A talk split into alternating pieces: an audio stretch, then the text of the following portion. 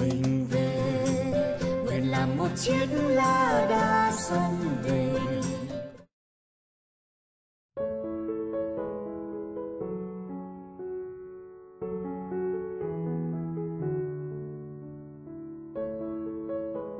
Dạ, à, à, con kính chào thầy ạ. À, à, con, con tên Vinh, con 35 tuổi.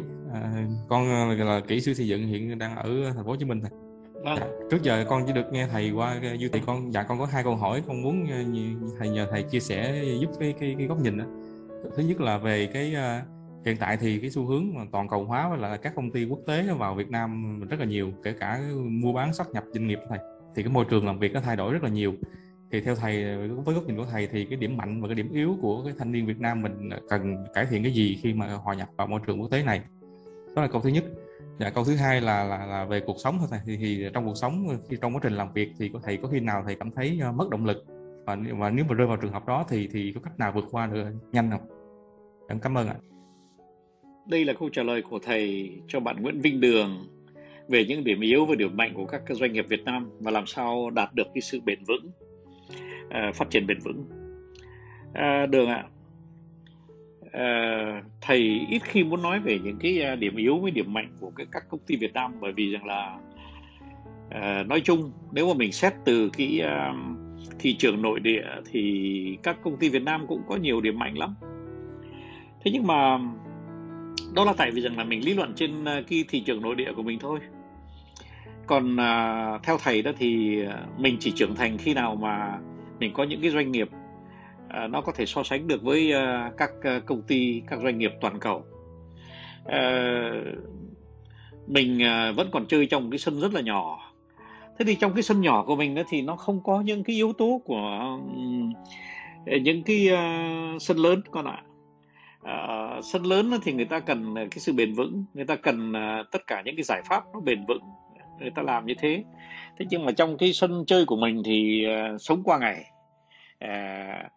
Ờ, mình ờ, dùng quan hệ nhiều rồi ờ, mình cũng có những cái mánh khóe của mình rồi mình cũng triệt tiêu cạnh tranh. Tất cả những cái điều đó đó mình làm ở trong cái thị trường của mình nhưng mà thật ra là thì trên thị trường quốc tế họ không làm như thế đâu. Và chẳng hạn như con nhìn thấy những công ty ở bên Mỹ họ vẫn cạnh tranh và họ không triệt tiêu nhau. Họ không xuống giá mà họ vẫn lên giá. À, trong khi đó thì công ty Việt Nam mình thì phần lớn các công ty nhỏ và vừa đều là chỉ có một cái chiến lược thôi là xuống giá để mà triệt tiêu à, đối thủ cạnh tranh. À, thì những cái điều này thì nó không thể so sánh với thị trường quốc quốc tế được. Có nghĩa rằng là chúng ta không thể nào so sánh những công ty Việt Nam ở thị trường nội địa với những công ty nước ngoài ở biển lớn. À, để trả lời trực tiếp cho con đó thì à, tất cả những việc làm của những công ty Việt Nam của chúng ta hiện thời Ờ, đều nó có một cái khuyết điểm rất lớn là nó toàn là phần lớn là công ty gia đình. Họ có những cái tư duy của những công ty đại gia. Họ ờ, đi tìm à, cái doanh thu nhiều hơn là họ đi tìm lợi nhuận. Họ đi tìm cái sự hào nhoáng cái thương hiệu nhiều hơn là họ đi tìm cái sức mạnh thực sự ở đằng sau cái công ty cái doanh nghiệp của họ để mà họ chiếm thị trường thế giới cho nên ờ, bây giờ chưa phải là lúc mà mình ờ, lý luận như con làm tức là chờ mình không thể nào lý luận là khuyết điểm hay ưu điểm của công ty Việt Nam được.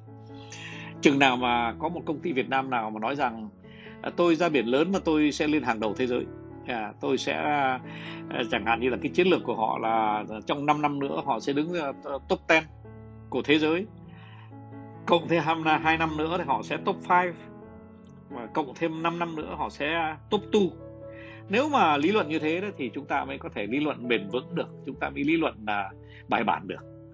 Còn uh, trong thị trường Việt Nam thì lúc này thì công, những gia đình nào mạnh những uh, gia đình nào mà được uh, ngân hàng ủng hộ nhiều những uh, công ty nào mà triệt tiêu được một cách này hay cách khác tất cả các đối thủ cạnh tranh thì những công ty đó nó phát triển thôi.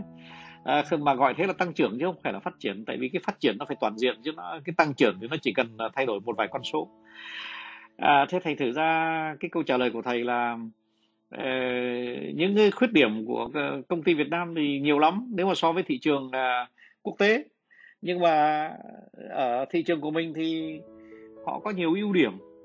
Uh, nếu mà họ cứ giữ nguyên ở trong thị trường của mình thì nói chung thì có rất nhiều công ty tốt đấy chứ không đến nỗi xấu lắm đâu. Thế nhá con nhá. Nếu mà mình nói cuộc sống ngoài xã hội mất động lực ấy, thì là do là tại vì rằng là mình không hiểu được cái xã hội đấy nó đang làm cái gì mà có ý nghĩa. Mình thấy là không cái gì mình làm nó có ý nghĩa cả. Thì mình mất động lực. Yeah. cái mất động lực ấy, là nó mới là cái giai đoạn thôi. Chứ cái cái cái cái chỗ mà mình đi tới là mình trầm cảm cơ. Hiện thời đó là là xã hội của tuổi trẻ Việt Nam có rất đông đứa nó trầm cảm là bởi vì nó không hiểu cái xã hội này ra cái gì nữa cả. Nó không hiểu cái gì với cái gì cả. Tất cả những cái gì dạy nó nhà trường tất cả những gì cha mẹ dạy nó nó đều thấy không đúng yeah. Dạ. thế thì muốn có động lực thì đơn giản thôi hãy rút vào cái vỏ của mình như con ốc ấy và mình sống cái cuộc sống của mình mình thích nghe thì mình khóa cái cửa lại mình nằm trong phòng mình mình nghe nhạc mình thích chơi thể thao đó thì mình đi mình mình chạy ở ngoài ngoài đồng ruộng mình mình, mình, mình vui thú với những người bạn của mình đó. thì mình sẽ tìm ra động lực còn giờ này mà mình đi theo những cái mô hình của nước của Mỹ xong rồi mình đi nghe những thằng bán cháo nó dạy bảy ờ, bí quyết để thương thuyết hay tám thương thuyết để lấy vợ. Thì mình sẽ thấy nó rỗng bách mà mình không thấy còn cái gì có ý nghĩa nữa. Và một khi mà không còn có cái gì ý nghĩa nữa thì mình sẽ mất động lực. Dạ. Non nước yên bình khắp nơi chung lòng. Mình về nơi đây cái miền